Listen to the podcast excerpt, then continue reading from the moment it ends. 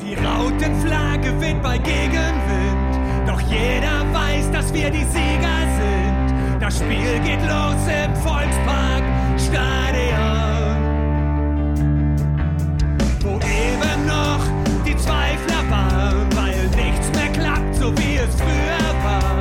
Dem sei gesagt, jedes Spiel fängt von vorne Hallo und herzlich willkommen zur 207. Folge der HSV Klönstuf. Ähm, wir blicken zurück auf eine ereignisreiche Woche.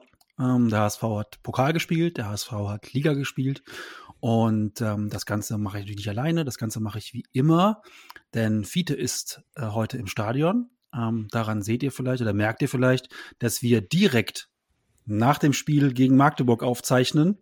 Ähm, mal gucken, ob das so eine gute Idee war. das wird sich dann im Laufe der Sendung herausstellen. Aber erstmal äh, hi Krishan und hi Chris. Ex-Menschen. Ja. Hi. Wir hatten im Vorfeld überlegt, ähm, ob wir nicht doch besser spontane Folge einfach mal off-topic machen und über Echsenmenschen sprechen. Ähm, haben uns dann aber doch dagegen entschieden. Weil wir sagen, so, komm, sorry. in guten, ja, in guten wie in schlechten Zeiten und gerade jetzt um kurz vor vier am Sonntag ähm, sind es wirklich, zumindest für mich, echt schlechte Zeiten. Also ja, wir müssen heute ein bisschen, wir müssen ein bisschen runterfahren noch. Ähm, deswegen, äh, ja, weiß ich nicht. Lass uns erstmal über vielleicht das, was nicht ganz so schlimm war, sprechen. Erstmal über Leipzig. Okay, Ja. klar. Okay. Ähm, Soll, soll man nicht eigentlich mit was Positiven aufhören? Wenn wir zum Schluss über Leipzig sprechen sollen. Ja, gut. Wir haben ja am Ende noch ein Tor gemacht gegen Magdeburg. Vielleicht ist das, Ja. wenn es diese Bolzplatzregel letztes Tor gewinnt, da hätten wir vielleicht heute noch Chancen gehabt. Naja. Ja. Ähm, am Dienstagabend hat der HSV im Pokal gegen Leipzig gespielt und ähm, eigentlich, ja, so wie es zu erwarten war, ähm, einen ganz guten Auftritt, wie ich finde, hingelegt, aber dann doch ähm, vielleicht einen Ticken zu hoch, aber doch ziemlich klar verloren. Ähm, aber ähm, ich behaupte mal, zumindest mal für meinen Teil kann ich sagen, ähm, auch wenn mich dann die Gegentore so ein bisschen in der Art und Weise genervt haben, ähm, haben wir eigentlich n- am Dienstag einen guten Auftritt vom HSV gesehen in Leipzig. Fällt jetzt gerade schwer darüber zu reden, aber ähm, ja, wir müssen ja bei den Fakten bleiben und äh, äh, ja, ich finde, es war ein, ein okayer Auftritt, ein guter Auftritt sogar stellenweise in Leipzig. Ähm, ich weiß nicht, wie habt ihr es wahrgenommen, das Pokalspiel? Ich fand das sogar einen sehr, sehr guten Auftritt, muss ich sagen. Ähm, du erinnerst dich, Jan, so, so dunkel dran, äh, wie meine Reaktion war, nachdem ich die Ausstellung gese äh, gesehen habe. Ja, Äh, ich habe so ein bisschen von Abschenken und so weiter geschrieben. und ähm, gut, im, Nachhinein mit 0 zu 4 könnte man sagen, abgeschenkt, aber äh, das Gegenteil war eigentlich der Fall. Also ich fand wirklich, das war eine sehr, sehr starke Leistung. Ähm, sehr, sehr, sehr gut gespielt, haben eigentlich ähm, ja, dominiert wird, wird, ist jetzt ein bisschen übertrieben, aber ähm, also 0 zu 4, das, das hört sich so klar an, aber das war in meinen Augen eigentlich eher so ein Spiel, äh, ähm, was man vielleicht äh, 0 zu 2 verlieren kann oder 1 zu 2 oder sowas. Und äh, äh, wir haben gegen einen Champions League-Teilnehmer äh, gespielt und äh, ja, ich fand das sehr, sehr stark. Und wenn ich das vergleiche mit den Auftritten der letzten Jahre, wenn wir gegen Bundesligisten gespielt haben im Pokal, ähm, würde ich sogar sagen, dass es eigentlich der beste Auftritt war. Und man merkt einfach, äh, dass die Mannschaft ähm, eigentlich äh, einen Schritt nach vorne macht ähm, und auch, auch mithalten kann. Ähm, allerdings bei den Gegentoren natürlich äh, hat Leipzig das gerade in der ersten Halbzeit doch äh, ähm, ganz gut gemacht, äh, auch wenn wir da ein bisschen mitgeholfen haben. Ähm, da hat man dann schon ein bisschen den Klassenunterschied gesehen, aber insgesamt bin ich eigentlich sehr zufrieden mit der Leistung. Ich glaube, am besten von uns allen hat ähm, Chris die Leistung von HSV am Dienstag gefallen. Du warst ja stellenweise regelrecht euphorisch, ob mancher Spielzüge und ähm, Situationen, die der HSV kreiert hat. Ja, voll. Also für mich war das fast die, also eine der besten Leistungen, die ich je unter Walter gesehen habe. Wir haben mutig gespielt, wir haben aggressiv gespielt, wir haben kontrolliert gespielt. Ähm, stellenweise würde ich so weit gehen, dass wenn man jetzt die Trikots anonymisieren würde, dass man jetzt nicht sagen könnte, okay, hier, der, die Mannschaft ist klipp und klar der Zweitligist.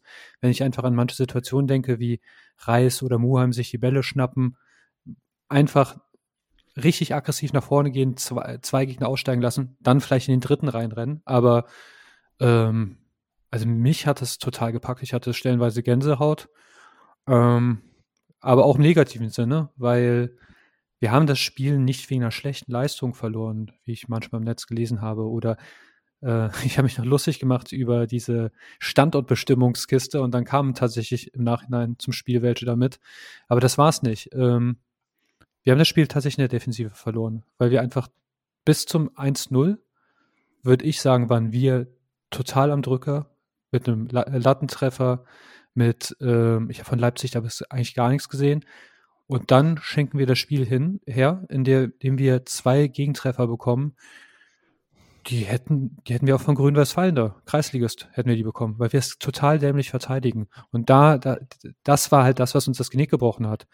Man hätte jetzt vielleicht noch ein bisschen reinkommen können mit einem Schiedsrichter, der nicht so eine kafkaeske Sicht auf Kopfstöße hat. Ja, aber ähm, an dem will ich nicht dingfest machen. Letzten Endes ist es halt einfach so, ähm, ich finde, wir haben uns total teuer verkauft. Das Ergebnis spiegelt keineswegs die Leistung wider und das war eine Champions League-Mannschaft, die Mannschaften wie Real Madrid am Rande der Niederlage haben, hatten und wir haben uns verdammt teuer verkauft und nach dem Auftritt war ich trotz des Ergebnisses verdammt stolz. Es waren halt nicht so die großen Chancen, ähm, wo man sagen könnte, ah Mensch, den und den ähm, jetzt in der ersten Halbzeit, ich erinnere mich an den Muheim-Schuss, ähm, der dann halt, sage ich mal, wenn der dreieinhalb Zentimeter tiefer ist, geht der von der Latte halt ins Tor und springt nicht aus dem Tor wieder raus. Ähm, und ich würde das Spiel halt gerne mal sehen, wenn der Ball reingeht, weil Leipzig wirkt jetzt nicht so gefestigt und so klar in der Birne. Ähm, klar können die immer aus dem Nichts ein Tor machen durch die individuelle Klasse, die die einfach haben. Ähm, das war uns ja von vornherein klar. Aber der Ball war schon auch nochmal so ein besonderer Moment, wo ich dachte, Mensch, im Nachhinein klar, wenn der reingeht, wer weiß, was dann passiert. Ansonsten hatten wir nicht die klaren Dinger gegen die, aber das darfst du auch nicht erwarten. Aber damit halt du in Leipzig, auch gerade im Pokal, wo es ja dann auch kein Unentschieden gibt, man sagt immer sowas mitnimmst, ne, dass du irgendwie da eine Runde weiterkommst als Zweitligist, an dem Tag muss einfach alles perfekt für dich passen. Da darf nichts schiefgehen. Und ähm, im Sinne von schiefgehen meine ich auch diesen, diesen Lattenschuss. Der muss halt dann einfach reingehen. Ne? Ähm, du darfst dir keine doofen Gelben einfangen, du darfst dir keine Freistöße um den eigenen 16er einfangen und du darfst auch nicht zwei Leute durch wie wir jetzt gelernt haben, üble Verletzungen verlieren. Ähm, was uns ja auch noch passiert ist mit Jatta und mit Haya. Ne? Also ich sag mal so, das Glück war uns an diesem Tag nicht wirklich hold. Alles, was gegen uns laufen konnte, lief maximal gegen uns. Und ähm, also, wie ihr es schon gesagt habt, ich war auch mit dem, Auf, mit dem Auftritt total zufrieden und ähm, ja, wir hätten uns natürlich ein bisschen jetzt durch eine schauspielerische Einlage von Jatta, wenn der einfach nach dem Kopfstoß da den sterbenden Schwan macht, ähm, so wie gestern übrigens der Spieler Schlager von RB das ja gemacht hat gegen, gegen Augsburg. Ja, wenn du so eine Chance kriegst, dann musst du dir einfach reinmachen. Und wenn Jata da den sterbenden Schwan markiert, dann reagiert der Schiri vielleicht auch. Oder wenn wir einen VR gehabt hätten, ähm, wäre es vielleicht auch zu einer anderen Situation gekommen. Und dann, ähm, gut, steht es immer noch 2-0 für Leipzig, aber dann hast du eine zweite Halbzeit mit einem Mann mehr. Jo, insgesamt ähm, lief, wie ich schon sagte, vieles an dem Tag nicht gerade für uns. Ja, auch äh, eine Ironie oder das ist so typisch Fußball, dass natürlich der, der nicht am Platz stehen sollte, dann natürlich das 3-0 macht. Ähm, ich finde, nach dem 2-0 war das Spiel noch nicht entschieden, aber klar, das war dann der Finisher und ich finde, das auch schön gesagt, also diese Torchancen und jetzt könnte man natürlich sagen, ähm, was du nicht tust, aber man könnte es tatsächlich denken, ja, wenn du die nicht machst, aber was ich einfach lobe, ist, wir sind ja ein Zweitligist und gegen so eine Truppe an sich einfach so viele Anteile haben, überhaupt in diese Chancen kommen. Ich, ich habe ja jahrelang auch Bayern München verfolgt, ja, und ich habe da Spiel gesehen, da kam der Zweitligist nicht mal großartig über die Mittelfeldlinie hinaus, gar in den gegnerischen Strafraum. Das haben wir geschafft und ähm, das ist einfach stark und äh, ich finde es auch so lustig. Also man sagt ja eigentlich immer so, die, diese Zweitligisten, Drittligisten, können nur hauen und stechen. Wenn ich mir die hm. Teams nach dem Spiel mal angucke, ja. Also ähm, wir sahen wirklich aus wie nach einer Kneipenschlägerei und um Muhammad Ali zu äh, zitieren, die waren dann auch noch schön wie Mädchen. Ja, was, was man auch nicht vergessen darf, ähm, ähm, das war äh, für Leipzig äh, auch ein Rekord äh, bei den Auswärtsfans. Und wir haben auf einen Dienstag um 18 Uhr gespielt. Und da waren, ich weiß jetzt gar nicht, sieben oder 8.000 Zuschauer vom HSV. Das muss man sich mal reinziehen. Und ähm, ja, äh, wir nehmen ja direkt nach dem Magdeburg-Spiel auf und dann lese ich eben da so einen Tweet von wegen Euphorie wäre verflogen beim HSV und so weiter. Ähm, ja, vollkommen. Und, und äh, 7.000, 8.000 Zuschauer auswärts in Leipzig, das musst du erstmal bringen. Und äh, sicherlich sind einige irgendwo aus dem Großraum Leipzig auch da gewesen. Aber ich habe auch äh, viel eben gelesen, mitbekommen, dass Leute aus Hamburg und Umgebung nach Leipzig gefahren sind, sich das angeguckt haben. Und äh, von der Stimmung her und so weiter, das war wirklich großartig. Und auch äh, dieses Video, was man bei Twitter sehen konnte oder auch in den sozialen Medien nach dem Spielpfiff, äh, wo die Fans den HSV einfach gefeiert haben, die Mannschaft. Äh, das war einfach ganz großer Sport und äh, passte auch ähm, zu dem Spiel, zu der Leistung des HSV. Ähm, die wurde gewürdigt von den Fans und ähm, ja, war großer Sport. Ja, es war auch ein schönes Zeichen nochmal nach dem, was sich da so nach dem Derby und so abgespielt hat. Ähm, Gab es ja auch ein paar Unstimmigkeiten. Ähm, und von daher war das gut, dass die ähm, Fans dann mit der Mannschaft auch nochmal so reagiert haben. Und äh, von daher, was bleibt, ist halt, du gehst im Pokal raus gegen Leipzig. Das war uns aber spätestens zwölfeinhalb Sekunden nach dem Los klar. Also mir jedenfalls. Ähm, da darf man sich wirklich nichts vormachen. Ähm, und das, was halt dann noch, noch viel schwerer wiegt, sind halt jetzt die Verletzungen, die uns halt danach ähm, beschert wurden. Ähm, die Situation von Jatta war wohl auch in einem Zweikampf, allerdings ist er im Rasen hängen geblieben. Ähm, das kann immer mal passieren. Äh, es ha hat wohl, glaube ich, irgendwie auch Außenband, Sprunggelenk, irgendwas. Ich tippe mal darauf, der wird dieses Jahr auch kein Spiel machen für uns. Ähm, und bei Haya scheint es wohl auch Teil des Syndesmosebandes, ähm, schöne Grüße an Michael Ballack, ähm, betroffen zu sein und ähm, wohl auch irgendwas am Sprunggelenk. Das heißt, der wird auch diese Saison, äh, dieses Jahr nicht mehr für uns auflaufen können. Und natürlich kann man jetzt sagen, wir haben einen breiten Kader und so weiter und so fort. Haben wir ja auch, alles gut, aber es fehlen dir einfach jetzt zwei Optionen, die einem wegbrechen. Ähm, Bange machen gilt da aber nicht, aber es sind einfach auch zwei wichtige, zwei wichtige Säulen, die uns da jetzt einfach fehlen. Und dann bezahlst du so ein Ausscheiden im, im Pokal dann nochmal doppelt und dreifach bitter, indem dann halt einfach auch Spieler von dir, und das war von, von Guardiol bei 3-0, er spielt natürlich den Ball, klar, aber so wie er da reingeht, nimmt er die Verletzung von Jatta ganz klar in Kauf, äh, von Haya ganz klar in Kauf. Und ähm, das finde ich, ist einfach auch völlig unnötig, bei 3-0 da so reinzurauschen und den Gegner da so in die Bande reinzuflexen. Also hat mich ein bisschen, hat mich ein bisschen genervt. Vor allen Dingen nervt es mich im, im Hinblick darauf, dass halt gestern halb Leipzig sich darüber aufgeregt hat, wie Augsburg spielt. Und ja, äh, jetzt habt ihr mal eure eigene, eure eigene ähm, Rezeptur gefressen da. Apropos peinlich, ja. 3 beim 3-0, der Simakor, ja, wie der da zur Eckfahne läuft und da ein Tänzchen aufführt, ja. Äh, das ist ja, das ist ja so anstandslos, ja.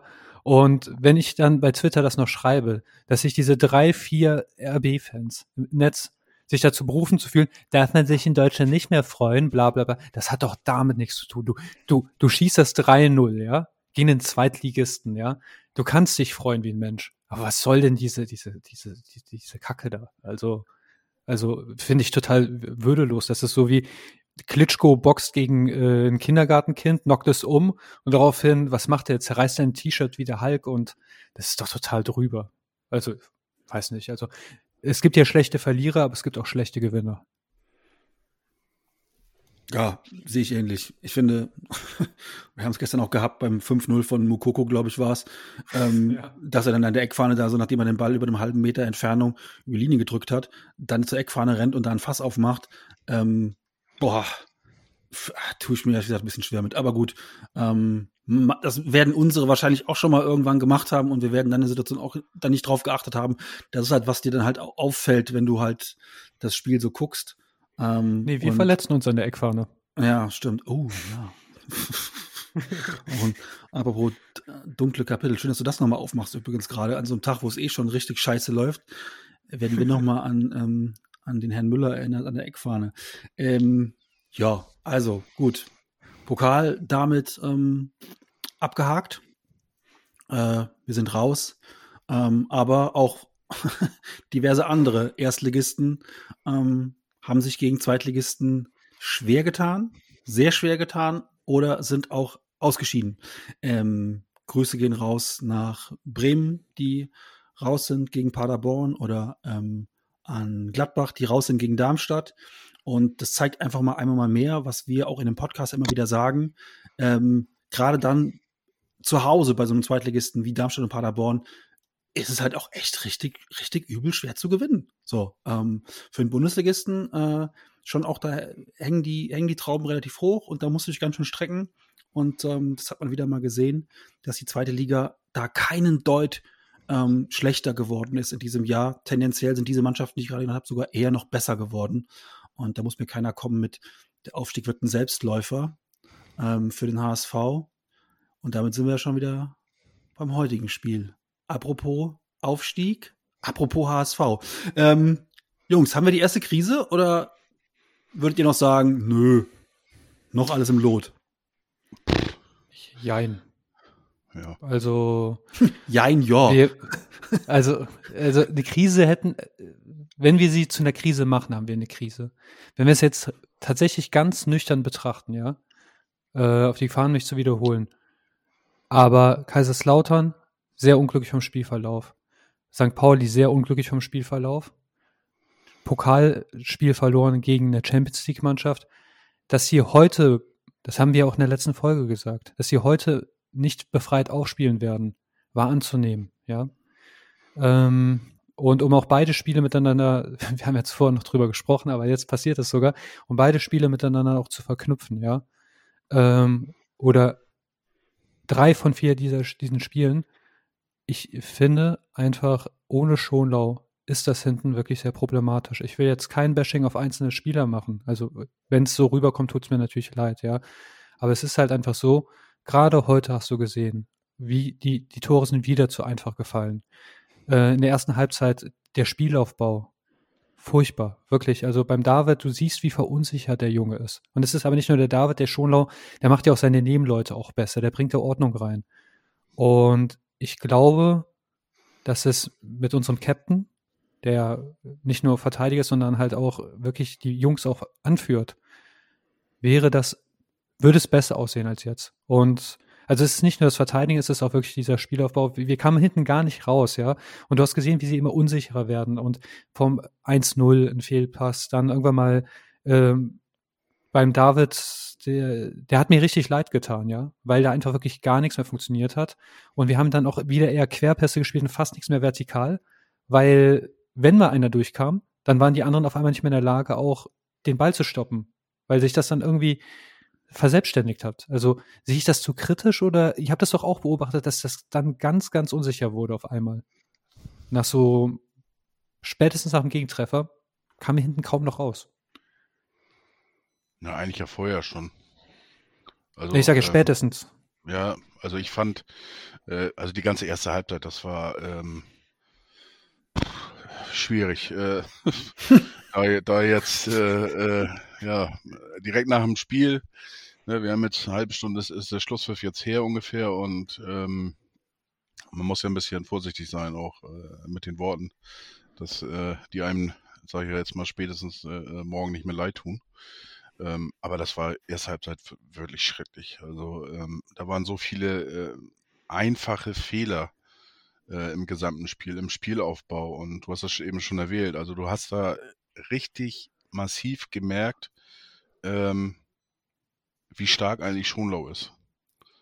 Und ähm, ich versuche ja immer das Positive da, da irgendwie rauszupicken und ähm, normalerweise müssten alle, die jetzt in, in, den letzten Wochen und Monaten dann, äh, gegen Schonlau was gesagt haben, so nach dem Motto, äh, der bräuchte mal eine Pause. Ähm, vielleicht haben die jetzt mal gesehen, gerade die letzten beiden Spiele, äh, teilweise auch, auch in, in, äh, in Leipzig schon, bei der einen oder anderen Szene, aber heute äh, äh, definitiv mehr. ähm, dass die jetzt vielleicht merken, dass die vielleicht ein bisschen falsch schlagen. Unser lahme Ackergaul. Ja, ganz krass. Ja, das, das Thema haben wir, haben wir ja schon besprochen. Und ähm, ja, das, das war auffällig, aber auch andere äh, Spieler, das war jetzt nicht nur über, über David. Also äh, das ist mir ein bisschen zu einfach, jetzt äh, nur David einfach rauszupicken. Ähm, er hat sich äh, nachher auch ein bisschen zum Ende der ersten Halbzeit und auch in der zweiten Halbzeit eigentlich, eigentlich schon gefangen. Äh, hat auch ein bisschen anders gespielt äh, generell. Da fiel das ja nicht ganz so stark auf spätestens als wir umgestellt haben zur Dreierkette in der zweiten Halbzeit. Aber äh, erste Halbzeit, wie gesagt, da waren, waren nicht nur von David, auch, auch viele äh, andere äh, viel zu viel zu leichte Ballverluste und, und äh, einfache Pässe, die dann nicht ankamen äh, oder die ungenau waren, äh, wo dann der, der, der angespielte Spieler dann irgendwie noch einen Schritt zurückgehen musste. Ähm, ja, oder, oder dann auch, auch so einfache Bälle, äh, ja, war jetzt wieder, wieder Jonas David, die eine Szene, das war äh, in der ersten Halbzeit, ähm, wo er dann wartet, bis der, der Ball im Zeitlupentempo dann bei ihm landet, anstatt mal einfach einen Schritt nach vorne zu gehen zum Ball. Und ähm, ja, da, ach, erste Halbzeit aber wirklich, also richtig schlecht. Also die schlechteste Halbzeit in dieser Saison, äh, behaupte ich jetzt einfach mal. Ich will aber auch, ähm, es ist nicht nur die mangelnde Spielpraxis, es ist auch tatsächlich, dass er ein bisschen unkonzentriert war. Bei manchen Fehlpässen, da siehst du einfach, der hat die Augen auf den Ball, der guckt gar nicht richtig und dann kommt wirklich ein sehr kritischer Fehlpass. Und äh, was man natürlich auch loben muss. Und damit tun wir uns, haben wir es ja auch letztes Jahr schwer getan und das hat Kaiserslautern sehr gut gemacht und das hat Magdeburg sehr gut gemacht. Die haben sehr aggressiv gepresst. Also, und da haben wir auch manchmal versucht, über die äh, pressende Reihe zu passen. Und ähm, ich habe mich während des Spiels manchmal gefragt, wie der Tim da abgeraged hat. Ich weiß nicht, ob er damit sich einen Gefallen tut, wenn er die Mannschaft, also ich als Spieler, wenn ich sehen würde, dass fünf Meter entfernt mein Trainer, knallroter Kopf und da wirklich wie der tasmanische Teufel abgeht. Ich glaube, das verunsichert auch den einen oder anderen. Also also an Davids Stelle ich, hätte mich das sehr stark irritiert, wenn ich im Augenwinkel immer meinen Trainer sehe, der gerade nur am Austicken ist. Finde ich nicht gut. Ja, aber das hat er ja äh, nicht nur gegen David gemacht. Äh, ähm, nee, gegen alle, aber. sondern, sondern äh, äh, generell, der war einfach unzufrieden, das hat man gemerkt. Und, und äh, Walter war eigentlich noch eher unzufrieden als wir. ähm, wir haben, haben uns die ersten zehn Minuten ja so auch geärgert bei einigen Szenen, aber Walter war eigentlich nach der zweiten Minute schon dabei. Und äh, der war noch ungeduldiger oder der hat das schon gesehen, irgendwie, dass das irgendwie nicht, nicht so hinhaut. Aber das kann die Mannschaft verunsichern. Ja, aber ja, keine Ahnung. Also ich fand, das war drüber. Was mich halt dann so nervt in diesen Sequenzen ist einfach, ähm, ihr habt jetzt gerade schon gesagt, in der ersten Halbzeit, das war wirklich unterirdisch von uns. Und da brauche ich so keine drei Tage Abstand zu, um das nochmal zu reflektieren. Auch in drei Tagen würde ich sagen, das war einfach auch einer Mannschaft, die, ähm, die um den Aufstieg in die erste Fußball-Bundesliga mitspielen möchte, völlig unwürdig. Da, ähm, ungenaue Zuspiele, äh, Pässe, die, ähm, die einfach zu lasch sind oder zu feste sind. Ähm, an Ballannahmen, wo der Ball einfach auch immer nicht nur einen halben, sondern direkt irgendwie einen Meter wegspringt. Ähm, und das kannst du dir gegen eine Mannschaft, die äh, übrigens auch wie St. Pauli ähm, aus einer ganz gut organisierten Fünferkette heraus spielt. Vielleicht ist das unser neues Kryptonit, dass jetzt die Gegner immer in Fünferreihe gegen uns spielen. Ähm, dass wir das einfach dann auch nicht mehr kontrolliert bekommen und dann haben wir so einfache Ballverluste und dann ist der Weg für den Gegner zwar immer noch bis zu unserer Box relativ weit, aber die schaffen es dann, weil sie einfach so wenig Gegenspieler haben, uns da schon so ein bisschen auch ähm, am Nasenring durch die Manege zu führen. Und sie warten eigentlich nur darauf, dass wir diese Fehler machen. Und ähm, diese Fehler machen wir leider oder haben wir heute zumindest ähm, sehr, sehr häufig gemacht, dass wir einfach nicht sauber genug äh, spielen, weil wir uns dann auch selber in so eine Hektik reinbringen, in, in, ähm, in Räume spielen, die eh schon voll, voll mit ähm, Spielern sind.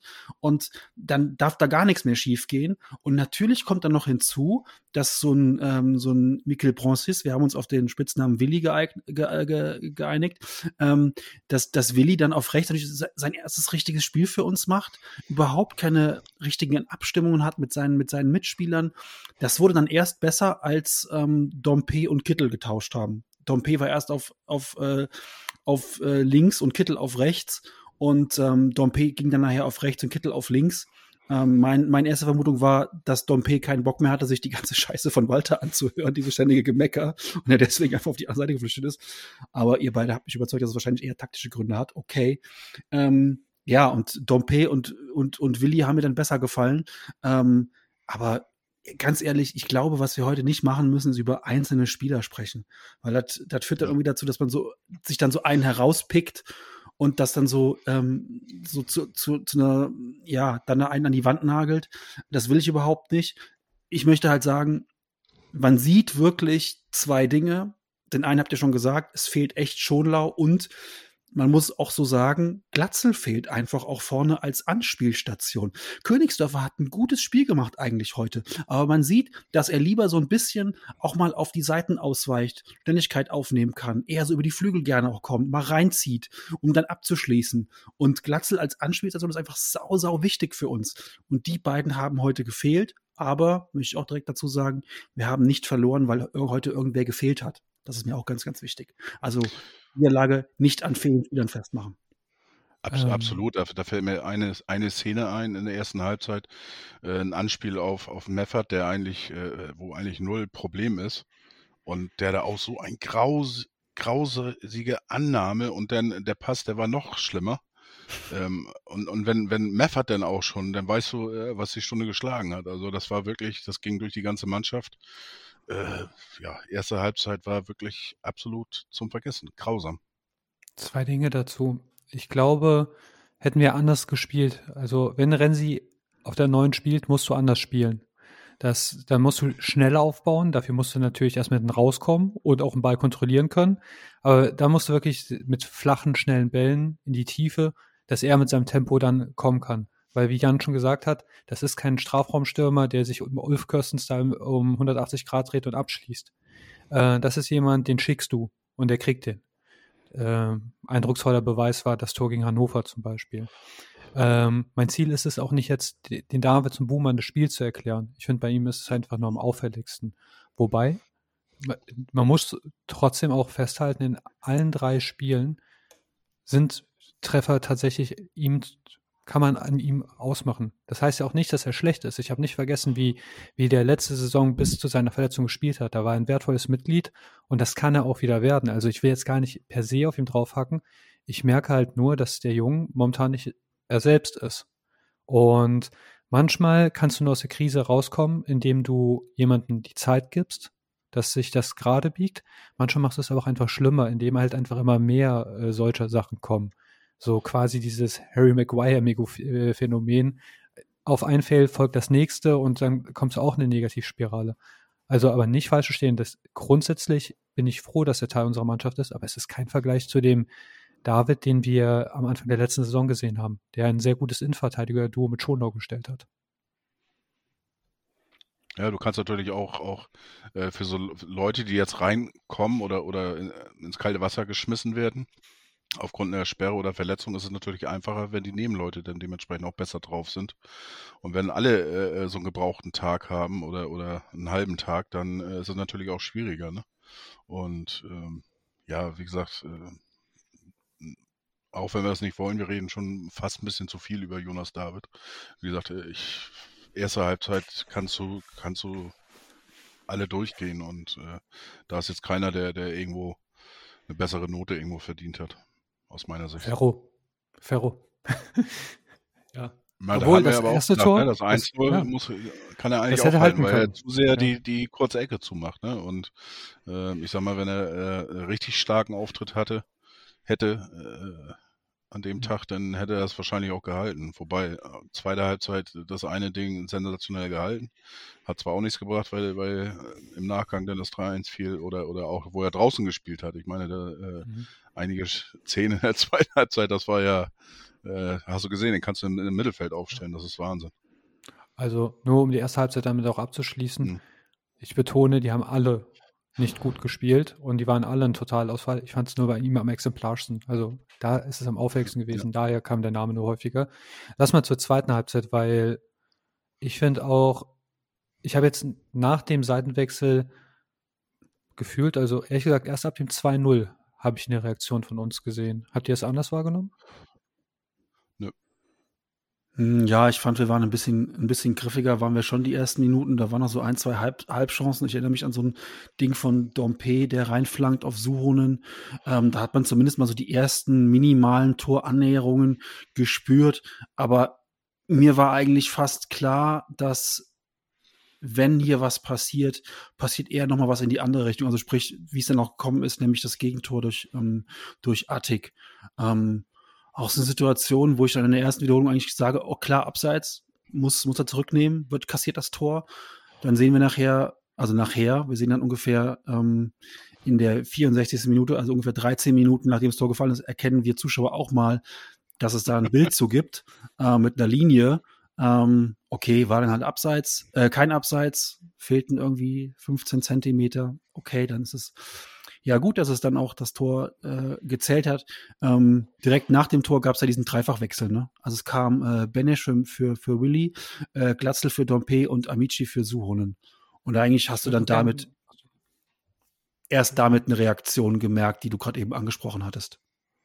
Ich wollte nur zu den Toren was sagen. Also ähm, bevor wir nämlich ähm, äh, weiter im Thema gehen, beim 1-0 zum Beispiel, ähm, auch wenn man das meiner Meinung nach halten kann oder so, ich fand es ungewöhnlich, dass ein Aufsteiger, der vor dem Spiel oder, also die kam ja vom 18. Platz, nachdem Bielefeld gewonnen hat, so, so, so eine Coolness sieht man da eigentlich normalerweise nicht. Also du siehst ja auch Vuskovic, der geht nicht drauf, weil er denkt, er muss einen Schuss blocken und dann auf einmal wird der Ball nach rechts gespielt. Und hätte wahrscheinlich keiner erwartet. Ebenso beim, äh, beim 2 zu 0.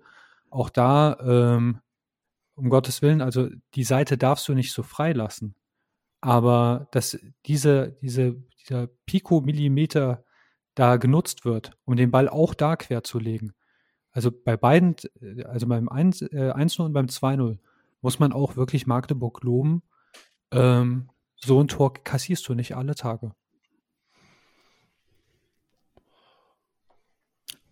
Ist halt so ein bisschen auch deren Spielweise. Die haben ja auch normalerweise für einen Aufsteiger ungewöhnlich viel Ballbesitz und ähm, spielerisch eine sehr starke Mannschaft.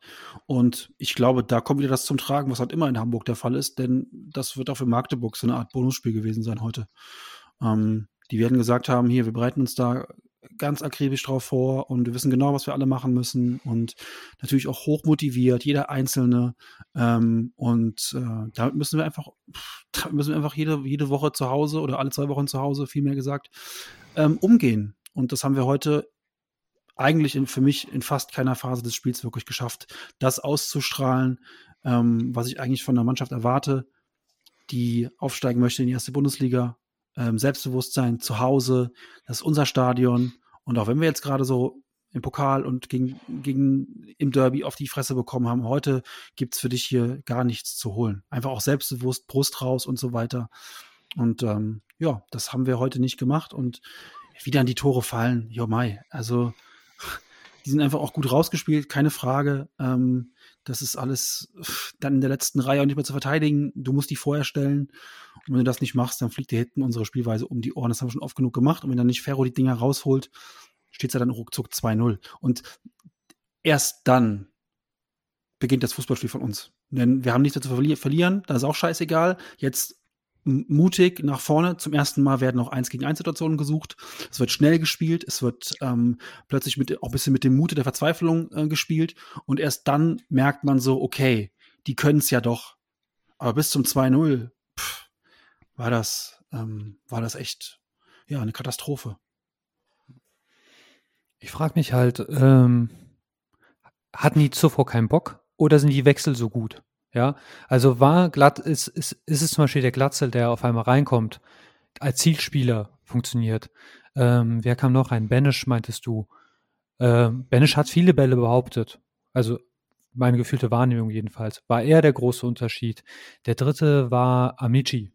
Hm. Keine Ahnung. Wobei, also habe ich Zweifel, dass jetzt Amici der Gamechanger war, wobei Suchen sah ein bisschen blass aus äh, heute, finde ich. Ähm, aber war es tatsächlich, dass sie irgendwie erst geweckt werden müssen oder waren es wirklich die Wechsel? Ich tendiere tatsächlich ja. schon zu den Wechseln, dass, ja. dass wir wirklich unsere Säulen wie Schonlau, Glatzel, also gerade die beiden, die brauchen wir scheinbar. Ja, du, es ist ja komplett umgestellt worden, ne? Ähm, durch die Hereinnahme der drei genannten Spieler. Du hast äh, Glatzel ist in die Mitte gegangen, ähm, äh, Jeboas ist mehr auf Außen. Äh, der war ja teilweise rechter Verteidiger, hat man ja gesehen. Der war ja sehr oft in der eigenen Hälfte sogar äh, zu finden. Das hat ihn, hat ihn äh, sehr gut getan, denn äh, Sohon fand ich auch ziemlich unglücklich äh, insgesamt und äh, Benisch hatte einfach mehr mehr ja mehr Bälle gezogen und und verteilt und und robuster und äh, das war schon ein deutlicher Unterschied und auch Kittel kam äh, so viel viel viel besser ins Spiel. Ähm, ja, das das war insgesamt einfach einfach die Umstellung und ähm, Hast ja auch gesehen. Ich meine, wir machen äh, kurz, kurz nach den Einwechslungen, äh, machen wir dann äh, das 2 zu 1, ähm, machen dann das 2 zu 2, was dann wieder regelkonform zurückgenommen worden ist.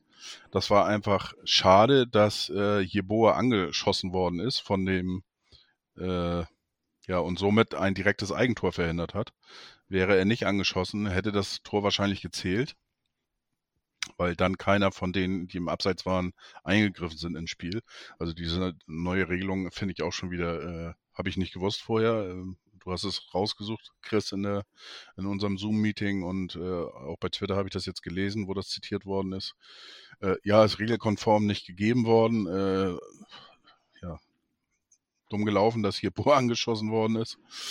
Ähm, ja, ich glaube, wenn das Ding gezählt hätte, hätten wir das Ding gewonnen.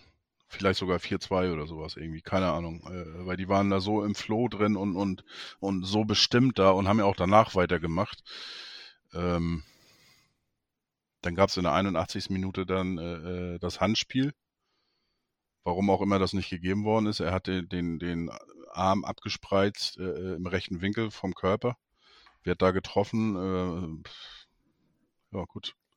Ist nicht gegeben worden. Keine Ahnung, vielleicht war der Ball in dieser sogenannten Trikotzone, äh, Ärmelzone oder was weiß ich. Ich habe keine Ahnung. Also ähm, es gab drei V. Das Regelwerk nervt noch. Ja, äh, wenn du das, äh, ja, da musst du echt ja schon, schon Schiedsrichter sein, um das noch alles äh, äh, zu wissen, was da gepfiffen wird. Und äh, das ist echt anstrengend und nervig. Aber, aber nichtsdestotrotz, wir hatten noch genug Chancen. Wir haben erste Halbzeit äh, diese sogenannten X-Goals 0,02 zu 0,32, glaube ich, gehabt. Also das war ja äh, weniger als nix eigentlich. Und äh, nach dem Spiel hast du 3,6 oder sowas zu, zu 1,6 irgendwie. Und äh, das, dann hast du natürlich auch noch das Pech, was hinzukommt. Ne? Ich meine, Latte, Pfosten und, und irgendein, Gegensp irgendein ein, ein Gegenspieler noch dazwischen. Also das, das, war ja unfassbar, was die an Chancen haben. Amici, äh, das Ding, eigentlich eine hundertprozentige und, und, und so weiter. Da kannst du jetzt fast zehn Minuten drüber sprechen, was wir da an Hochkarätern noch hatten. Ähm, ja, es ist ärgerlich, dass es so spät kam, weil auch mit der Mannschaft und ohne die Umstellung hätte die Mannschaft eigentlich in der Lage sein müssen, da deutlich besser zu spielen. Deutlich. Deswegen, äh, ja, es, äh, boah, ich bin echt, ich habe Hals. Man darf auch nicht vergessen, äh, ich unterstreiche alles, was du gesagt hast. Es ist trotzdem, auch wenn solche Spiele unangenehm sind, die sind ein Abstiegskandidat und wir sind ein Aufstiegskandidat. Und wir müssen unsere Qualität auf die Straße kriegen, auch ohne diese Wechsel. Und bin ich komplett bei dir. Und ich ich habe auch irgendwie gedacht, die, die sind auch mit Tod und Teufel irgendwie, ich, äh, also als Amici das Teil, ich meine, der hätte alles machen können, ja, der hätte den Ball nach innen spielen können, der hätte aufs Tor schießen können, wirklich, es gab so viele Optionen. Und die eine von 748, die nicht zum Tor führt, die hat er genutzt. Oder beim Glatzel, wo der auf den zweiten Pfosten wartet, sehr intelligent sogar den Ball stoppt, ja, und dann einfach irgendwie das versemmelt und da, da beginnst du dann auch schon zu zweifeln, ist irgendwie ein Voodoo-Zauber so auf dem Tor oder keine Ahnung. Und ich glaube aber trotzdem auch dann, dass dieser Nackenschlag, dieses 3 zu 1, das einfach total unnötig ist. Die kontern, Ferro hält das einfach genial, ja. Und ähm, das, das ärgert mich dann wieder, ja. Äh, der hält das und danach war das wirklich leicht zu klären. An sich habe ich mir auch immer, äh, habe ich ja auch schon in der ersten Halbzeit gesagt, ähm, warum denn immer alles spielerisch? Hau doch einfach mal die Kackpille weg, ja. Gerade an Tagen, wo du, wo du eh unsicher bist. Einen Ball einfach mal weghauen kann man machen. Genauso wie auch den Ball vorne ins Tor tragen. Du kannst auch einfach mal von hinten draufhauen, ja. Ähm, Gerade in so letzten Minuten einfach mal dein Glück probieren, aber auch hinten bitte nicht ganz spielerisch, weil dieses drei, dieses dritte Tor, das war wirklich so super unnötig nach dem, äh, nach der Parade und darüber rege ich mich extrem auf. Das war ein Spiegelbild der ersten 55 Minuten. Das 3 zu 1. Das war einfach typisch für dieses Spiel. Ja, das Ja, 3-1 du ist dann, auch deine ganze Arbeit. Ja, nee, ist okay. Das 3-1 ist halt, ich, da kann ich mich jetzt nicht so dran, dran, ähm, äh, da kann ich mich so nicht so reinsteigern in das 3-1. Das passiert halt dann, du hast nur noch offensiv denkende Spieler auf dem Platz gefühlt, außer David und Vuskovic, der Rest steht vorne. Ähm, ja, dann verteidigen wir das mal wieder eher Ball und nicht gegnerorientiert. Und dann ist er da ganz links zum zweiten Mal ganz frei und schiebt in die Mitte und dann zack ist das Ding halt drin. Da wirst du halt als Torwart wirst du halt wahnsinnig, ne? Weil einfach denkst du, sag mal, Leute, was los? Aber ja, ähm, es ist einfach, wenn du jetzt dich hinsetzt und musst ja bei Sky gibt's ja diese Spielzusammenfassungen, die dauern ja nie länger als drei Minuten, maximal, so zweieinhalb bis drei Minuten dauern die ja. Die werden es ja gar nicht schaffen, alle unsere Chancen reinzukriegen. Also kriegen die ja, die müssen ja die fünf Tore zeigen, ähm, noch ein bisschen äh, Vor- und Nachbericht, ganz kurz, ein paar Bilder und dann Du, willst, du musst ja alles, äh, wie wollen die denn alles zeigen, was wir heute haben liegen lassen und das alleine zwischen der 55. und 96. Minute. Ähm, das alleine wird ja schon Wahnsinn, wenn du dir überlegst, in den letzten zwei Minuten ja, können wir zwei Tore machen. Und ich habe ja noch gesagt, wir kriegen noch eine Chance. Da war es irgendwie Minute, da lief die Minute 94 und da haben wir noch mal zwei bekommen. Es gab zweimal Latte. Also, was war denn da los? Ähm, dass der Ball einfach nicht reingeht, ist, ist für mich unbegreiflich. Ihr habt es eben schon gesagt. Amici, der links vorbei krätscht. Kittel hatte eine gute Chance. Glatzel hatte eine gute Chance. Äh, Königsdörfer hatte gute Chancen. Äh, ähm, ich fand übrigens jetzt so im Nachhinein, ich habe eben eben nochmal, während ihr gesprochen habt, zu den Ticker nochmal quer gelesen. Amici hatte wohl doch echt auch ein, zwei, drei gute Szenen. Ja. Ähm, so das ist mir während des Spiels aber auch nicht so aufgefallen. Jetzt gerade so beim Ticker querlesen dachte ich so, ach guck mal hier, da, da und da. Also der war immer auch mit dabei, Benesch auch. Ähm, so ein paar richtige Zocker, auch die wir da drin haben. Benesch fand ich übrigens nach der Einwechslung auch wirklich gut. Ähm, ja, und dann kommt da dann noch so ein, so ein, so ein, so ein junger Kerl wie ähm, der äh, Sanne rein und macht dann, ich glaube, in der 94. Ähm, Mhm. oder 93. macht er dann mit seinem ersten Ballkontakt als Fußballprofi für den HSV in einem Pflichtspiel macht er das 1 zu 0. Schöne Grüße an Fide Arp an der Stelle. Hoffentlich nicht. Ähm, und dann hast du echt noch mal drei Minuten, wo du denkst, so komm, irgendwie muss da noch was gehen. Und dann ist ja Wahnsinn, was dann Vuskovic Schuss wird abgeblockt aus der Drehung, Latte. Ähm, äh, dann wird alleine auf der Linie, glaube ich, noch mal geklärt in der in der letzten Minute. Ähm, die hatten überhaupt keine Chance mehr, die ganzen Szenen überhaupt alle noch mal zu checken. Da waren gefühlt auch noch mal so zwei Situationen, wo du dann den Ball blockst aus drei Meter Entfernung und denkst so, ey, war das Hand, war das keine Hand, keine Ahnung, war da ein Foul oder so. Ähm, wir hatten noch, noch so, ein, so eine Halbelfmeter-Situation irgendwann in der 80. als ein, ähm, als ein Magdeburger den Ball an den Arm bekommt, aber ja, war dann anscheinend doch kein Handspiel. Ähm, alles in allem können wir jetzt über viele, viele Szenen reden. Ich finde halt, ähm, wir brauchen uns da gar nicht aufzuregen über nicht gegebene ähm, Elfmeter oder über verpasste Chancen und so weiter. Die Gründe, warum wir hier heute verloren haben, liegen einzig und alleine auf unserer Seite. Wir müssen uns über nichts unterhalten und wir müssen auch bitte keine Screenshots teilen von irgendwelchen Elfmeterszenen oder so. Das ist alles Quatsch. Nur auf uns gucken und nur uns analysieren und ähm, die Gründe dafür liegen, wie gesagt, warum wir liegen nur bei uns, sonst bei nix. Ja, die liegen auch, ich habe ja schon lange, lange keine Statistiken mehr äh, äh, ins Spiel geworfen, aber das muss ich hier einfach mal. Und wir haben über die erste Halbzeit geredet und, und, und da kann man auch ganz einfach sich die Statistik mal angucken. Wir haben in der ersten Halbzeit drei Schüsse abgegeben. Drei. Davon aufs Tor null. In der zweiten Halbzeit 27 Schüsse. Und davon sechs immerhin aufs Tor. Äh, elf zwar auch daneben und, und zehn geblockte und so weiter.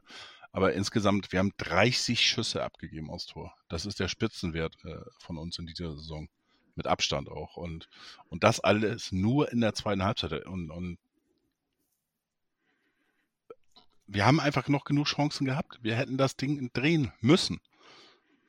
Dann wäre es äh, 4 zu 3 oder wir hätten 6 zu 3 oder was weiß ich. Dann wäre es genau, wären wir, glaube ich, Punkt und Tor gleich noch gewesen mit, mit Darmstadt. Und äh, das wär, wäre noch alles möglich gewesen, trotz dieser grottenhaften ersten Halbzeit. Und, und, und das ist das, was mich eigentlich noch mehr ärgert insgesamt.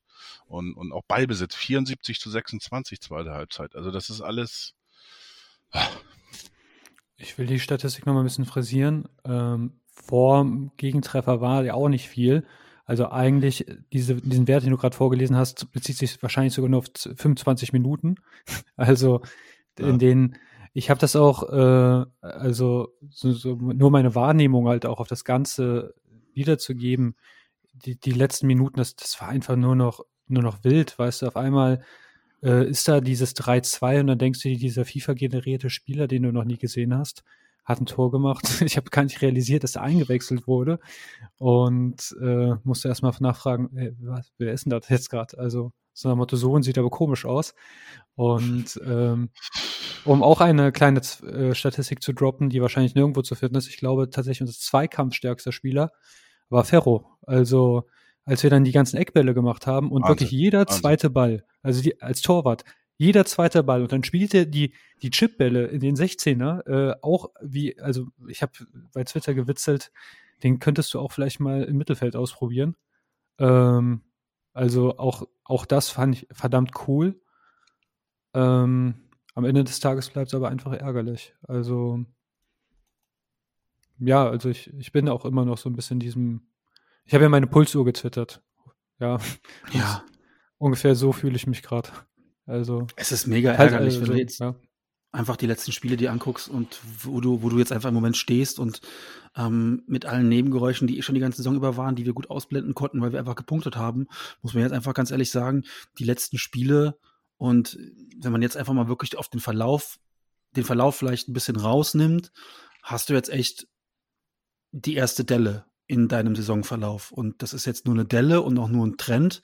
Aber auf den Trend muss man halt auch jetzt auch schon sehr, sehr gut aufpassen, ähm, dass das nicht in eine falsche Richtung geht. Denn ähm, du darfst, du darfst jetzt ähm, nicht, nicht abreißen lassen nach oben hin. Ähm, sind jetzt schon drei Punkte auf den Tabellenführer. Ähm, mit deren Torverhältnis zusammen musst du jetzt schon auch echt mal einen Sieg landen. Und wir wissen alle, dass nächste Woche auswärts Paderborn auf der, ähm, auf der Liste steht. Ähm, auch das ohne Schonlau, definitiv. Ähm, das heißt, puh, also da ist jetzt schon auch echt eine Reaktion ähm, nötig von uns, ähm, damit wir diese Krise nicht zu so einer wirklichen ähm, Krise oder diese Mini-Delle nicht zu einer wirklichen Krise werden lassen. Denn ähm, was jetzt die nächsten Tage geschrieben wird, ist uns ja allen klar. Und wir dürfen auch nicht vergessen, so vom Papier her, wir haben jetzt gegen Aufsteiger Magdeburg verloren, die bisher auch keinen Blumen, kein Blumenkübel getroffen haben. Ja, also ähm, ich warne so ein bisschen davor, äh, das jetzt so auf die leichte Schulter zu nehmen, was keiner von euch beiden gemacht hat, um das nochmal ganz klar zu sagen. Ähm, aber ich warne so ein bisschen davor, ähm, jetzt wirklich davon zu reden, dass es nur, ähm, ja, dass jedes Spiel seine eigene Geschichte hat. Das tut mir, tue ich mir noch, noch aktuell schwer mit. Ähm, sondern ich sehe schon so ein bisschen die Gefahr, mh, hm, dass wir so ein bisschen abreißen lassen nach oben hin. Also für die letzten Spiele habe ich das ja alles immer noch, habe ich einen guten Grund gefunden. Und ich hatte ja auch vor jedem Spiel gesagt, ähm, der Kopf wird mitspielen. Das Blöde ist jetzt tatsächlich, der Kopf hat gewonnen. Und eigentlich brauchen wir jetzt so unbedingt so schnell wie möglich einen Dreier. Ähm, blöderweise kommt jetzt Paderborn und vielleicht reicht auch da ein, ein überzeugendes Unentschieden um diesen Krisengedanken noch zu, zu verschieben, ja. Ähm, wir werden gut beraten natürlich. Gut sind wir in jedem Spiel, ne? Aber jetzt noch mal mehr einen Dreier einzufahren, aber ich glaube, es wäre vermessen, momentan den zu fordern, wenn ich einfach jetzt nach die, die paar Wochen hingucke. Du musst überlegen, vor zwei, drei Folgen habe ich noch gesagt, wir haben einen FC Bayern Vorsprung. Ja, also da hatten wir auf den zweiten drei Punkte. Und jetzt ähm, haben wir den vierten im Nacken, ne? Und mhm. das ist halt einfach so, das ist nicht wegzureden, das, das ist Druck und der darf auch nicht als Ausrede äh, gelten und einfach ungünstig jetzt vom Spielplan aber wir, wir müssen da so hart kämpfen und dürfen uns keine Blöße geben. Und bloß nicht viele Tore kassieren. Oder genau das ist jetzt, was wir brauchen. So ein Gegner wie Paderborn. Ja, also wo du wirklich auch weißt, wer da auf dich zukommt, was das für eine Maschine ist, die da äh, ins Laufen gerät, vor allem offensiv. Gut, jetzt haben die gestern auch nur in Braunschweig einen Punkt geholt, 0-0. Ähm, aber gegen uns wird es eine andere Mannschaft sein, Paderborn. Die werden gegen uns auch zu Hause richtig Vollgas geben. Und vielleicht ist das auch genau das, was wir eigentlich brauchen jetzt. So ein, so ein, so ein richtiges Spiel mit einer Mannschaft auf, ähm, auf, ja, auf Augenhöhe hört doof an, aber ihr wisst, was ich meine. Also, dass es jetzt auch vielleicht auch der Gegner zur richtigen Zeit ist. Im wahrsten Sinne des Wortes soll das eine andere Mannschaft sein, weil das habe ich nur durch Kickbase rausgefunden, weil meine Spieler auf einmal nicht gespielt haben. Die haben Spieler nach 120 Minuten haben die die auf der Bank gelassen. Peringer hat zum Beispiel nicht gespielt. Ähm, die haben sich ja richtig kaputt gelaufen über unter der Woche und die sind dann natürlich erholt.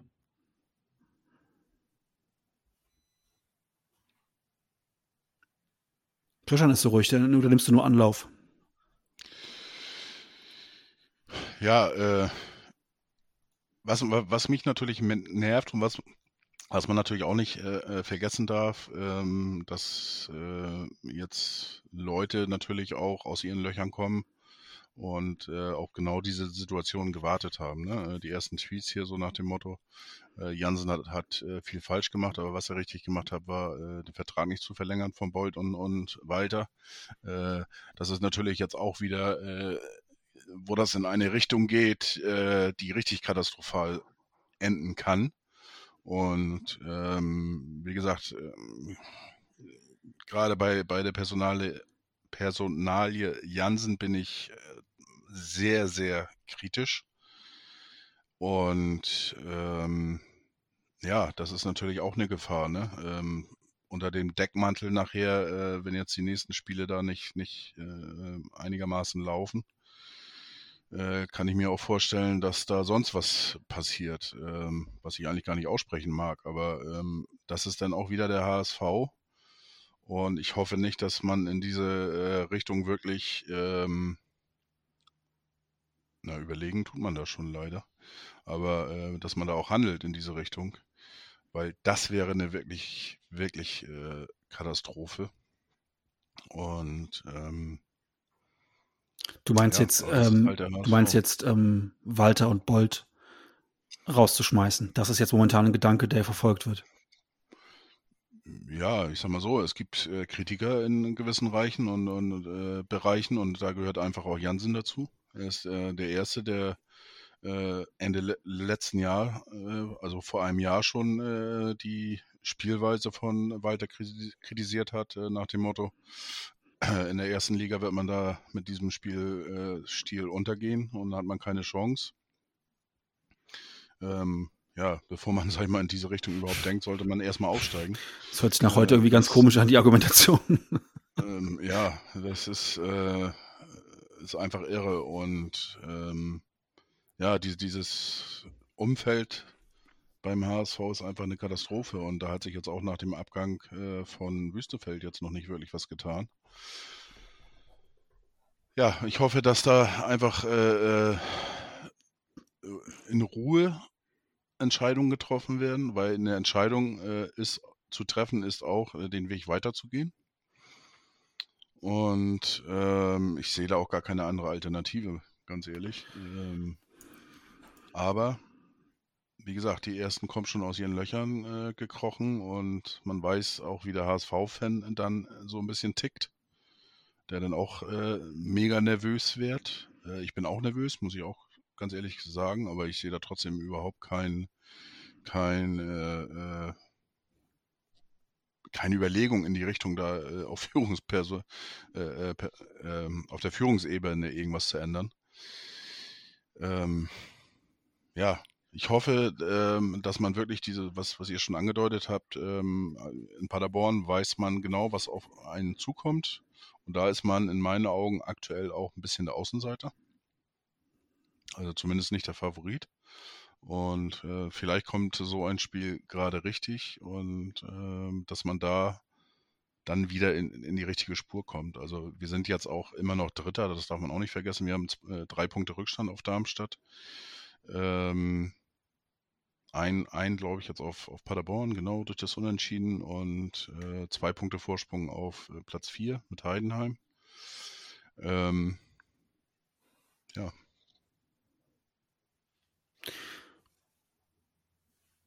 Ich werde jetzt überhaupt keinen Gedanken an irgendwelche Trainer und Boldentlassungen verschwendet, wenn ich ganz ehrlich bin. Aber gut, wenn das so rumort, dann ähm, das ist ein Thema, was ich momentan für mich vollkommen wegschiebe.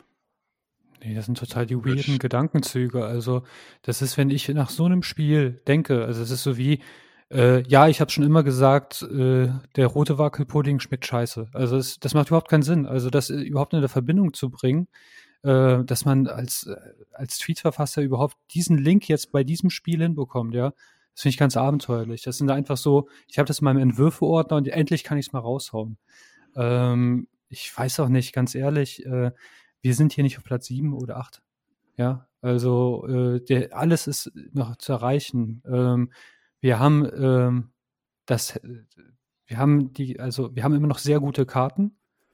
Wir können alles aus eigener Kraft schaffen. Ja, nur weil jetzt mal ein kleiner Trend nach unten ist. Also dieses toxische Umfeld, das äh, gerade in der Twitter-HSV-Bubble ist, das, das ist Wahnsinn. Also das war ja auch schon nach dem Pokalspiel, wo die Leute dann auf einmal addieren, wie viele Gegentreffer man bekommen hat und alles. Äh, nee, also auch mit was einer Erwartungshaltung. Ähm, ich kam mir schon fast selbst lächerlich vor, dass ich vor ein paar Wochen äh, pro Folge gesagt habe, ey Leute, wir werden auch wieder Spiele verlieren, vergesst das nicht, ja. Und äh, jetzt hast du hier so mal so eine Delle und schlimmer als die Bayern-Fans, äh, wenn die mal eine Halbzeit, also ganz ehrlich, mal den Ball flach halten. Selbst wenn du jetzt noch gegen Paderborn verlierst, früher oder später werden wir wieder vollzählig sein.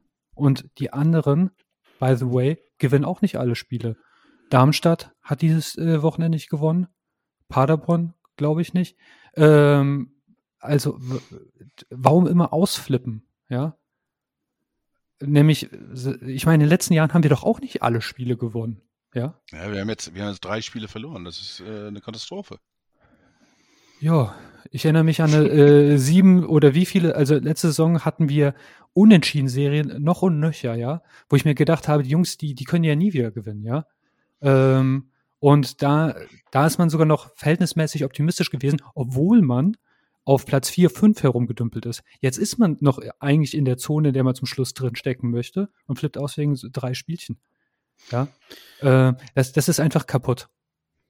Ja, natürlich. Ja, du guckst, die gucken halt auf die, ähm, auf die aktuelle Formtabelle und sehen halt, okay, jetzt drei Spiele, sechs Gegentore, das ist halt auch nicht geil, muss man auch ganz ehrlich zugeben.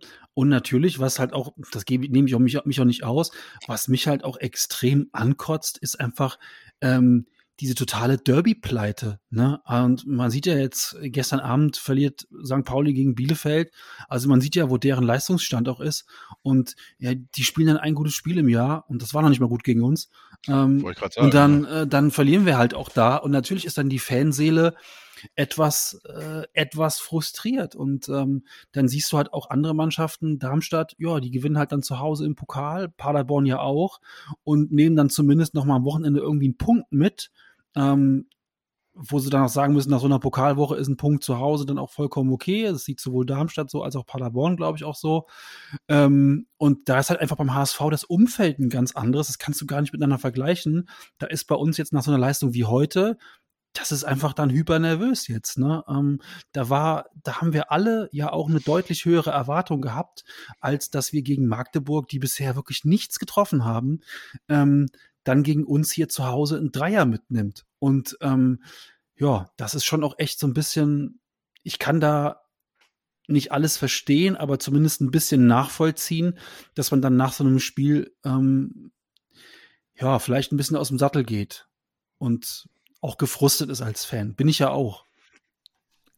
Nach dem Spiel bestimmt. Aber wie definieren wir nach dem Spiel? Weil manchmal ist nach dem Spiel auch die, die nächsten fünf Tage. Ja, das ist richtig. Und Ja. äh, da ich bin heute auch nicht super äh, happy und äh, ja, auch mir müsste vielleicht die eine oder andere Aussage morgen locker über Lippen kommen, ja. Die Sache ist halt einfach die, wenn du, keine Ahnung, am Balancieren bist, ja, und dann beginnst nervös zu werden, dann fällst du auch, ja. Und da haben, das ganze Umfeld ist der Verein, ja. Äh, das, äh, es ist nicht nur die Mannschaft und auch nicht der Staff und der Trainer, das ist auch die Fans und alles. Und wir sollten uns auch alle einfach mal darauf besinnen, dass man nur, wenn man einen coolen Kopf hat, auch Erfolg haben kann. Und nicht bei der ersten Welle dann einfach total austickert. Äh, ich bin ja dabei. Ich sehe auch schon, ich sehe diesen Trend und ich habe auch Angst, dass es halt wirklich eine richtige Neg Negativserie kommt oder so. Aber an Scheitern zu denken, führt zu Scheitern, ja. Und deshalb, ich, wenn wir gegen Paderborn verloren haben, dann können wir darüber sprechen, aber nicht im Vorfeld. Und deshalb will ich auch nicht hören, irgendwie Jansen und die Machtgefüge oder so und, und, und. Dann, ja, mit wem wäre es denn so viel jetzt besser? Also, was für ein Fußballlegastheniker muss man sein, dass man nicht die Entwicklung vom letzten auf dieses Jahr sieht? Also, nee. Und der Dingen- der hat eine super Mannschaft da hingestellt. Schwachsinn. Vor allen Dingen, weil man halt auch jetzt mal sagen muss, es rumort, ja im Vorstand eigentlich schon seit Saisonbeginn. Und es, kna es knarzt und knallt ja überall, ne? Also, ähm, wenn man das mal so sieht, war es ja sogar die letzte Woche im, im Blätterwald verhältnismäßig ruhig, seit Wüstefeld jetzt mal weg ist. Ähm, hat sich das alles so ein bisschen gelegt. Ähm, es gab ja Zeiten, in denen deutlich mehr Artikel erschienen sind, als wir ähm, sozusagen ähm, Punkte auf dem Konto hatten. Und ähm, das, deswegen ist das für mich jetzt keine, keine Ausrede, auch gar nicht irgendwie, auch nur in meinem Gedanken, dass irgendwie die Leistung heute mit, ähm, mit Rumoren im Vorstand oder ähm, auf, auf Trainer- und Sportchefebene sonst irgendwie zusammenhängt, das, das würde ich so gar nicht zählen lassen. Wir müssen, wir müssen jetzt wirklich mal, das würde ich so gerne auch mal machen mit euch, einfach mal nach vorne gucken. Wir haben jetzt Paderborn, klar, als nächstes, als nächstes Spiel. Ähm, wir haben jetzt insgesamt noch bis zum Jahresende, haben wir noch vier Spiele bis zum 12. November. Dann kommt ja diese ähm, unfassbar lange Winterpause von, ähm, von fast, äh, von gefühlt zwei Monaten. Das sind, glaube ich, anderthalb, acht Wochen oder so. Ähm, äh, Quatsch, anderthalb, ähm, sechs, weiß gar nicht, vom, vom 12. November bis 29. Ähm, Januar haben wir, haben wir dann Pause. Zweieinhalb Monate. Ja, zweieinhalb Monate, genau. Zehn Wochen. Ähm, so, bis dahin jetzt erstmal ein Cut. Wir haben jetzt Paderborn, haben wir schon drüber gesprochen. Ich glaube auch, dass es nochmal jetzt ein Gegner sein kann, ähm, der zur richtigen Zeit kommt. Mit Glatzel wird es noch ein anderes Spiel. Dann haben wir noch ähm, Jan Regensburg zu Hause. Ähm, wir haben Sandhausen zu Hause und dann unter der Woche Fürth, die seit heute einen neuen Trainer haben. Alex Zorniger hat jetzt in Fürth übernommen. Ähm, kann man jetzt wenig zu sagen. Ähm, ich halte jetzt Alex Zorniger ähm, nicht für den großen Masterplan, aber gut. Ähm, Der Name ist Programm. jo, also du musst jetzt schon gucken, dass du von den vier Spielen darfst du maximal noch eins verlieren ähm, und solltest schon gucken, dass du irgendwie jetzt damit äh, neun, vielleicht sogar mit zehn Punkten im Idealfall aus diesen vier Spielen rausgehst, um so ein bisschen auch mit einem positiven Gefühl in diese zweieinhalb, weil ich immer, ich mal vor, wir würden heute in die Winterpause gehen. Mit diesem, mit dieser, mit dieser Serie, die wir jetzt, also Serie in Anführungszeichen, die wir gerade, ja, da, da würde ich auch äh, recht sparsam gucken. Also, ähm, ja, also, wie ist eure Haltung jetzt zu den nächsten vier Spielen? Was, was glaubt ihr, was erwartet Ähm, uns?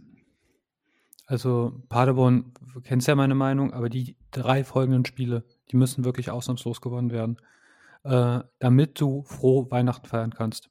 Ähm, wenn da auch ein paar Unentschieden dabei sind, nee, das, das, dann wirst du immer so, die Leute, die haben dann, die, die nicht Fußball-WM gucken, die haben nichts zu reden und dann steigern die sich in was rein und das multipliziert sich wieder. Damit du Ruhe im Karton hast, brauchst du unbedingt drei Siege am Stück zum Schluss. Äh, Im Idealfall holst du noch einen Punkt oder gar einen Dreier gegen Paderborn. Aber ansonsten werden wir sehr viel Diskussionen in den, in den Talkrunden bei Twitter haben. Ähm, manche Leute werden neue Spieler fordern, weil doch die und die verletzt sind. Der und der wird wieder zu schlecht sein. Wirklich minimal neun Punkte holen. Im Idealfall zwölf. Ich hatte vor dem Spieltag gesagt, zehn Punkte aus den fünf Spielen bleibe ich bei. Äh, wird natürlich jetzt schwieriger, logischerweise. Und ähm, ja, Paderborn äh, kannst du im Normalfall natürlich auch verlieren, aber um des äh, Seelenfriedens auch drumherum äh, wäre da äh, eine Niederlage jetzt nicht ganz so prickelnd. Äh, auch wenn Schonlau danach dann wiederkommt. Ähm, ja, ich hoffe irgendwie, dass wir da auf alle Fälle nicht verlieren am, am kommenden Sonntag. Ähm, wird aber schwer genug. Die werden natürlich auch äh, alles raushauen. ähm, ja, also ich, ich persönlich äh, äh mache mir da oder habe da keine Zweifel dran. Ich bin nach, nach wie vor davon überzeugt, bleibe auch überzeugt, äh, dass der Weg, der jetzt äh, eingeschlagen ist, genau der richtige ist, auch mit dem Personal. Äh, mit der Mannschaft. Äh, da ist immer noch genug Potenzial, auch wenn Haya und, und Jatta jetzt dieses Jahr nicht mehr zum Zuge kommen werden. Auch heute äh, mit der Aufstellung erster Halbzeit äh, war das eine Mannschaft, die auf dem Platz ist, die normalerweise das Spiel gewinnen muss äh, und vor allen Dingen auch eine bessere Leistung zeigen muss. Ähm, deswegen ist mir das auch zu einfach, jetzt zu sagen, ähm, das lag jetzt daran, dass, dass Glatzel nicht gespielt hat, dass Banish nicht gespielt hat am Anfang.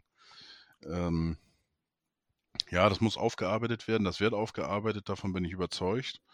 Und ja, am kommenden Sonntag muss eine Reaktion irgendwie erfolgen und äh, ja, und die anderen sollen einfach ihre Klappe halten. Also sprich, äh, die anderen äh, Verantwortlichen außerhalb äh, des sportlichen Bereichs.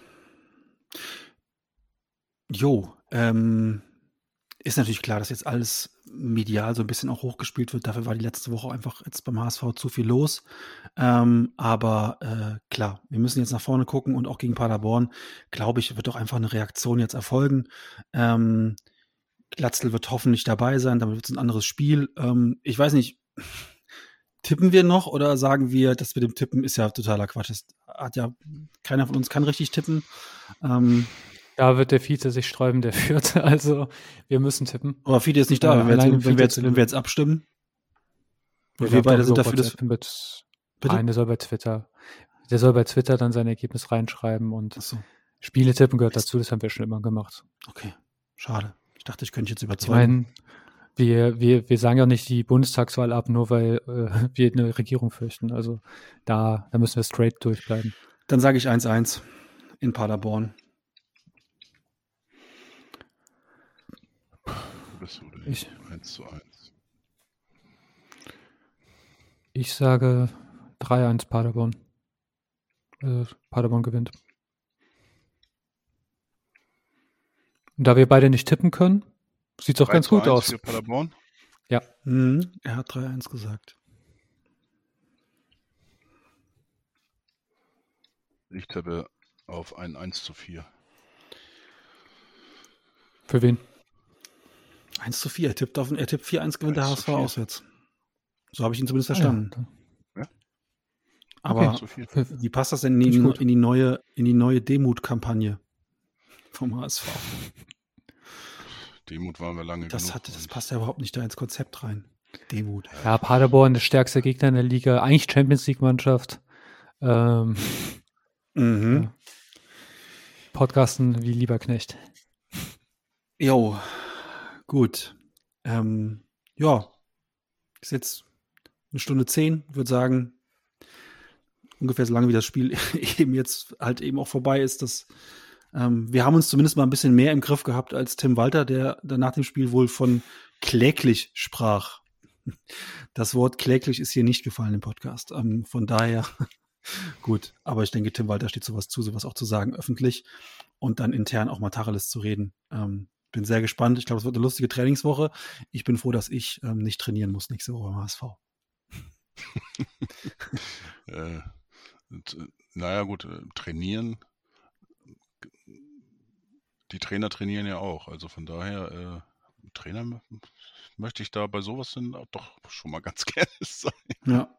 Aber wo Trainer, ich habe übrigens eben gelesen, dass ein Polzin hat schon wieder gelb gesehen heute bei uns. Das habe ich im Spiel gar nicht mitbekommen. Ähm, das habe ich auch nicht mitbekommen. Polzin ist, glaube ich, führt, glaube ich, jetzt äh, die, die Tabelle an bei uns mit den gelben Karten. ich glaube, Wuschkowitsch und Schonlau haben zusammen weniger gelbe Karten als Polzin. Gerne mal überprüfen. Gut, dann würde ich sagen, äh, gehen wir in die nächste Woche rein. Irgendwie wird ja dann doch alles gut. bleibt alle gesund. Schöne Woche. Nur der HSV. Nur der HSV. Ich glaube weiter an 70 plus. Ein Leben lang blau nur der HSV. Das weiß doch jeder hier ganz genau. Und wenn wir auch am Boden liegen, stehen wir auf und werden wieder siegen. Nur der HSV. Schatz, ich bin neu verliebt. Was? Da drüben. Das ist er. Aber das ist ein Auto. Ja, eben. Mit ihm habe ich alles richtig gemacht. Wunschauto einfach kaufen, verkaufen oder leasen. Bei Autoscout24. Alles richtig gemacht. Wie baut man eine harmonische Beziehung zu seinem Hund auf? Puh, gar nicht so leicht. Und deshalb frage ich nach, wie es anderen Hundeeltern gelingt, beziehungsweise wie die daran arbeiten. Bei Iswas Dog reden wir dann drüber. Alle 14 Tage neu mit mir, Malte Asmus und unserer Expertin für eine harmonische Mensch-Hund-Beziehung, Melanie Lippisch. Ist was, Dog? Mit Malte Asmus. Überall, wo es Podcasts gibt.